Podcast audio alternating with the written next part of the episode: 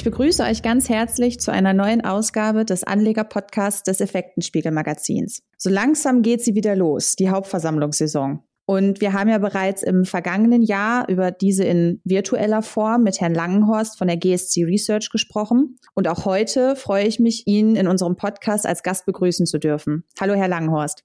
Hallo, Frau Krüger. Herr Langenhorst, bevor wir ans Eingemachte gehen und über Dividenden sprechen, wollen wir vielleicht doch noch mal kurz über die virtuellen Hauptversammlungen reden. Das vergangene Jahr war ja, sagen wir mal, ein Testlauf, weil man musste ja schnell auf die Corona-Pandemie reagieren und dadurch, dass Präsenzveranstaltungen nicht realisierbar waren, musste da ja schnell eine alternative Lösung her. Ja, das ist richtig. Da hat man ja auch relativ schnell dieses äh, Covid-19, da gab es so ein ganz spezielles Gesetz, ich nenne das immer Covid-19-Gesetz, erlassen. Das hat aber im Endeffekt den großen Nachteil gehabt, dass man aus Sorge, dass die Unternehmen dann mit irgendwelchen Rechtsunsicherheiten zu sehr belastet werden, hat man die Aktionärsrechte in, in sehr massiver Weise eingeschränkt.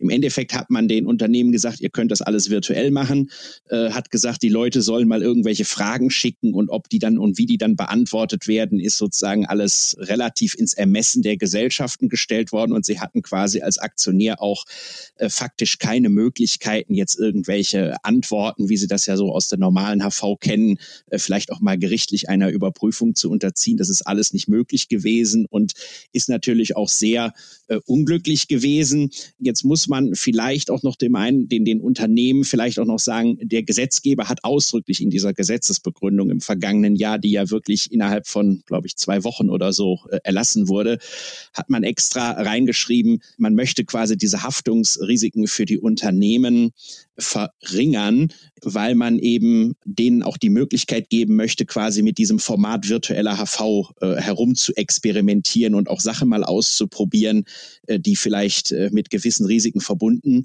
gewesen sind. Man muss jetzt rückblickend aber sagen, dass die Unternehmen leider von diesem, ich sag mal, Ausprobiermöglichkeiten wenig äh, Gebrauch gemacht haben sondern man in dem Punkt eigentlich eher gesagt hat, okay, der Gesetzgeber verlangt, zwei Tage vorher müssen die Fragen da sein und wir beantworten dann nach billigem Ermessen.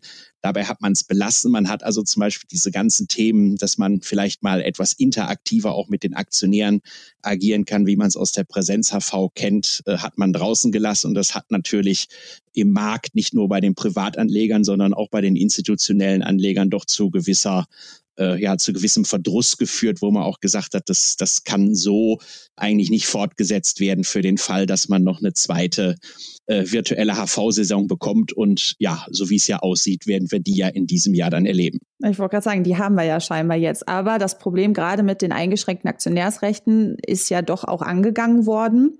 Ähm, jetzt ist für dieses Jahr noch einmal die Möglichkeit gegeben worden, dass die Unternehmen ihre Hauptversammlungen virtuell abhalten können. Zum Ende des letzten Jahres, also 2020, wurden noch ein paar Änderungen beschlossen. Unter anderem dürfen ja jetzt Fragen zum Beispiel bis einen Tag vor der Hauptversammlung eingereicht werden. Und ähm, den Aktionären wurde jetzt ein Fragerecht eingeräumt.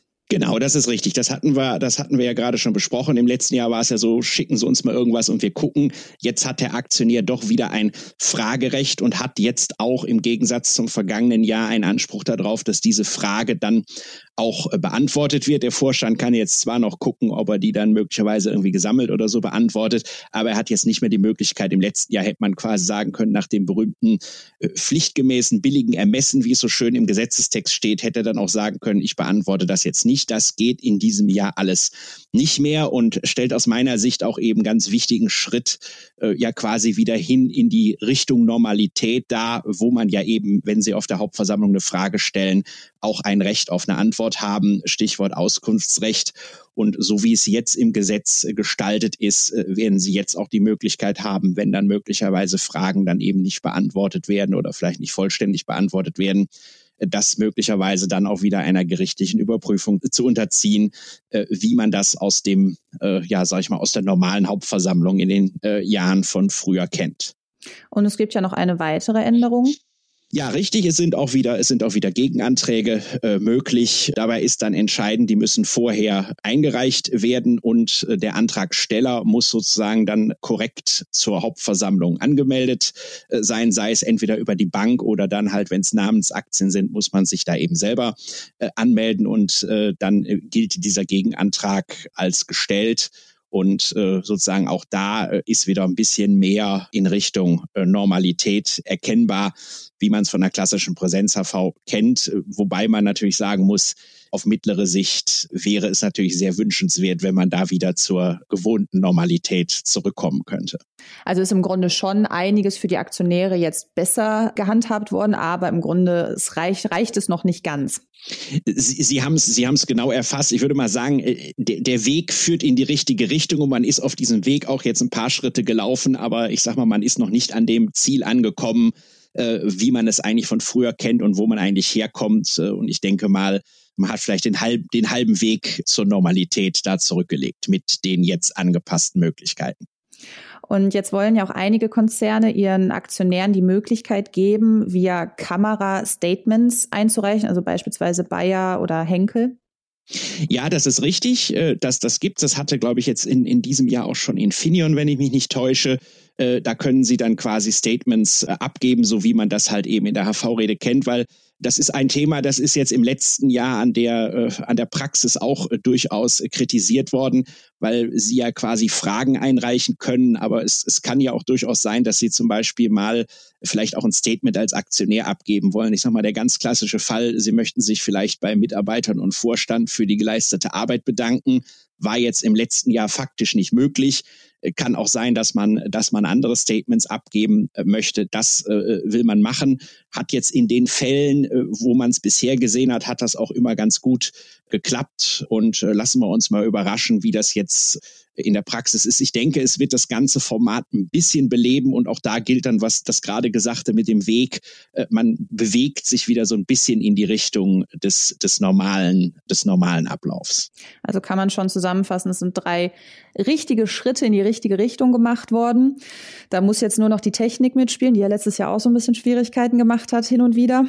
Da, da haben Sie völlig recht. Äh, besser hätte man es nicht formulieren können. Aber auch bei der Technik bleibt ja zumindest zu hoffen, nachdem jetzt ja doch, es gibt da ja so verschiedene Dienstleister, aber die hatten jetzt ja alle im Regelfall auch Erfahrung mit einer Reihe von Hauptversammlungen im vergangenen Jahr. Auch da denke ich, dass jetzt da sozusagen die, ja, sag ich mal, die Normalität dieses Formates immer mehr äh, sich äh, sich auswirkt und man da dann, denke ich, auch stabilere Geschichten haben wird. Dann wollen wir uns jetzt dem Eingemachten widmen, den Zahlen, den Dividenden. Letztes Jahr wurde ja Corona-bedingt, ich sag mal, reihenweise Dividenden gestrichen oder wenigstens gekürzt, wobei man auch hier deutliche Unterschiede zwischen den einzelnen Ländern zum Beispiel feststellen konnte. Ja, das ist richtig. Also ganz besonders deutlich, wenn wir jetzt mal in, in, in Europa bleiben, ist eigentlich auffällig gewesen in Spanien und Frankreich. Da sind die Ausschüttungssummen äh, ja um, um 71 Prozent roundabout zurückgegangen. Äh, hier hat sich sicherlich ausgewirkt, äh, dass natürlich die beiden Länder, insbesondere Spanien, von dem Thema Corona natürlich sehr stark äh, betroffen gewesen sind, auch teilweise mit ausgesprochen langen Lockdown-Phasen. Im Gegensatz dazu, wenn Sie zum Beispiel nach Kanada schauen, da war der Rückgang äh, bei den Dividenden äh, mal gerade bei rund neun Prozent. Äh, und da hat man, denke ich, auch gesehen, Kanada ist jetzt ja von Corona nicht in dem, äh, ja, solche Lockdown-artigen Ausmaßen betroffen gewesen, wie zum Beispiel dann die gerade zuvor genannten Länder. Und wir haben in unserem Journal ja bereits über das Thema Dividenden in einem Leitartikel berichtet, welchen ihr auf unserer Homepage effekten-spiegel.com nachlesen könnt. Und auch letztes Jahr gab es ja auch hierzulande die ein oder andere Ausnahme. So hat zum Beispiel die Effektenspiegel AG trotz der angespannten Pandemielage vergangenes Jahr mehr ausgeschüttet. Und insgesamt in Deutschland setzte ja die Dividendenausschüttung im Vergleich zu Ländern wie eben Spanien mit 11,4 Prozent dagegen ja noch moderat zurück. Ja, das ist richtig. Hier profitiert Deutschland, denke ich, äh, natürlich schon von dem, äh, ja, sag ich mal, auch Brancheneffekt, äh, den man, den man hat.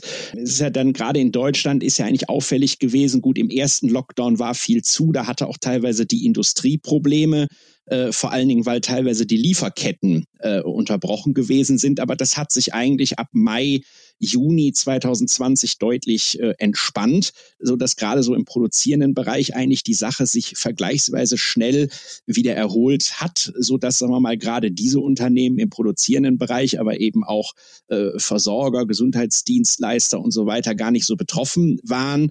Was in Deutschland natürlich betroffen war, waren dann so Unternehmen wie eine Lufthansa, eine TUI, ähm, aber der Bezug, sag ich mal, zu so tourismuslastigen Geschäftsmodellen oder auch jetzt zu sehr konsumlastigen Geschäftsmodellen, der ist eben auf dem deutschen Kurszettel ähm, relativ überschaubar, äh, so dass sich das im Endeffekt dann an den Dividendenzahlungen äh, nicht ausgewirkt hat. Und wenn Sie auf 2020er Dividenden schauen, muss man auch noch berücksichtigen, es gab im letzten Jahr in Deutschland auch das eine oder andere Unternehmen, was gesagt hat, naja, eigentlich könnten wir zahlen, aber wegen der Unwägbarkeiten und wegen der Prognoseunsicherheiten stellen wir mal Dividendenzahlung zurück. Einige haben dann im weiteren Jahresverlauf dann äh, nochmal später was gezahlt. Es gibt aber auch den einen oder anderen Wert, der hat dann in Aussicht gestellt, okay, wenn es einigermaßen manierlich in 2020 unterm Strich gelaufen ist, können wir uns vorstellen, dass dann in, 21, in der 21er HV-Saison vielleicht dann nochmal was äh, äh, nachgezahlt wird, was im letzten Jahr quasi erstmal vorläufig einbehalten worden ist. Jetzt haben Sie es im Grunde schon so ein bisschen angeschnitten und es erreichen immer wieder Fragen von ähm, Leserinnen oder auch HörerInnen ähm, wie es fürs Geschäftsjahr 2020 mit den Dividenden aussieht. Ja, das äh, äh, spielt genau in die Richtung. Jetzt für Deutschland ist es etwas schwierig gewesen, da so richtig Belastbares zu finden. Ich habe jetzt mal geschaut, äh, für Europa, MSCI Europe ist da ein relativ breit gefasster Index. Ähm, da gibt es Untersuchungen und da wird im Markt damit gerechnet, dass, der, dass da die Ausschüttungen äh, verglichen mit dem Vorjahr ja, wenn es einigermaßen gut läuft, danach sieht es im Moment aus, um, um bis zu 15 Prozent ähm, wieder zulegen können. Dabei muss man bedenken, äh, verglichen jetzt mit, mit anderen Regionen in der Welt, ist, sind in Europa die Gewinne von Unternehmen auch ziemlich unter Druck geraten. Deshalb ist sozusagen hier der Aufholprozess bei den steigenden Dividenden dann auch äh, entsprechend etwas dynamischer nach oben äh, zu sehen. Wobei, das ist jetzt sozusagen die große Betrachtung. Man muss auch da, denke ich, wieder sehr genau gucken, mit welcher Branche haben wir es eben zu tun. Also ich denke mal, alles, was so Tourismus ist, wird auch in diesem Jahr eher so Null-Diät für die äh, Aktionäre bereithalten. Ich könnte mir auch vorstellen, dass die ganzen äh, Unternehmen so aus dem Finanzdienstleistungsbereich, die vielleicht irgendwelche Kreditrisiken haben, dass auch die äh, mit Vorsicht agieren, wenn sie denn überhaupt positive Ergebnisse haben. Äh, die was, äh, die, die eine Ausschüttung ermöglichen würden. Es gibt aber auch, auch Positivbeispiele. Es gibt Unternehmen aus dem Bereich äh, Gesundheit oder auch, auch Versorger, die haben im letzten Jahr schon nicht gekürzt oder teilweise auch äh, sogar angehoben. Und da wird, denke ich, dieser Trend in diesem Jahr auch so weiter anhalten, sodass man sagen muss, die Richtung geht nach oben, aber es zeigt sich da doch ein sehr unterschiedliches Bild, je nachdem, in welcher Branche sie unterwegs sind. Ja, dann hoffen wir mal, dass vielleicht mit einem besser anlaufenden Impfprogramm die Pandemie doch ganz gut in den Griff zu bekommen ist und eine Rückkehr zur Normalität dann auch wieder stattfindet, sodass dann auch wieder Dividenden vernünftig gezahlt werden können und Unternehmen da auch vielleicht wieder ein bisschen ja, ausschüttungsfreudiger werden. Das, das, das, das bleibt zu hoffen. Wenn man sich jetzt mal so anguckt, wie die, wie die aktuelle Geschwindigkeit äh, beim Impfen ist, äh, denke ich mal, äh, werden wir da aber noch ein bisschen äh, abwarten müssen, so dass ich jetzt mal davon ausgehe, dass die Dynamik sich dann eigentlich erst so ab der zweiten Jahreshälfte zeigen dürfte, wenn dann entsprechend ausreichende äh, Bevölkerungszahlen äh, geimpft sind. Äh, was vielleicht noch eine gewisse positive Thematik beinhalten könnte, ist das Thema, jetzt hat man ja in den letzten Monaten wenig Geld, äh, sage ich mal, im Bereich der der Gastronomie, Kultur und sonstigen Vergnügungen ausgeben können, so dass ja doch viele Leute über, ja, sag ich mal, äh, relativ gut gefüllte Sparschweinchen äh, verfügen. Und da könnte ich mir persönlich gut vorstellen, dass da möglicherweise dann, wenn sich jetzt alles wieder ein bisschen normalisiert und auch gerade so Shopping-Erlebnis und so sich wieder äh, besser gestaltet, äh, dass wir da im zweiten Halbjahr doch in gewisser Weise gewisse Nachholeffekte sehen, was sich dann natürlich positiv auf die Ergebnislage auswirken kann. Man könnte es vielleicht äh, überspitzt sagen, quasi shoppen für die Dividende könnte dann vielleicht bei dem ein oder anderen Unternehmen tatsächlich äh, relevant werden. Das klingt doch nach einem guten Schlusswort. Dann bedanke ich mich an dieser Stelle bei Ihnen, Herr Langhorst, für das interessante Gespräch. Danke, Frau Krüger. Und auch von euch, liebe HörerInnen, verabschieden wir uns an dieser Stelle und hoffen, ihr schaltet auch das nächste Mal wieder ein. Bis dahin, bleibt gesund.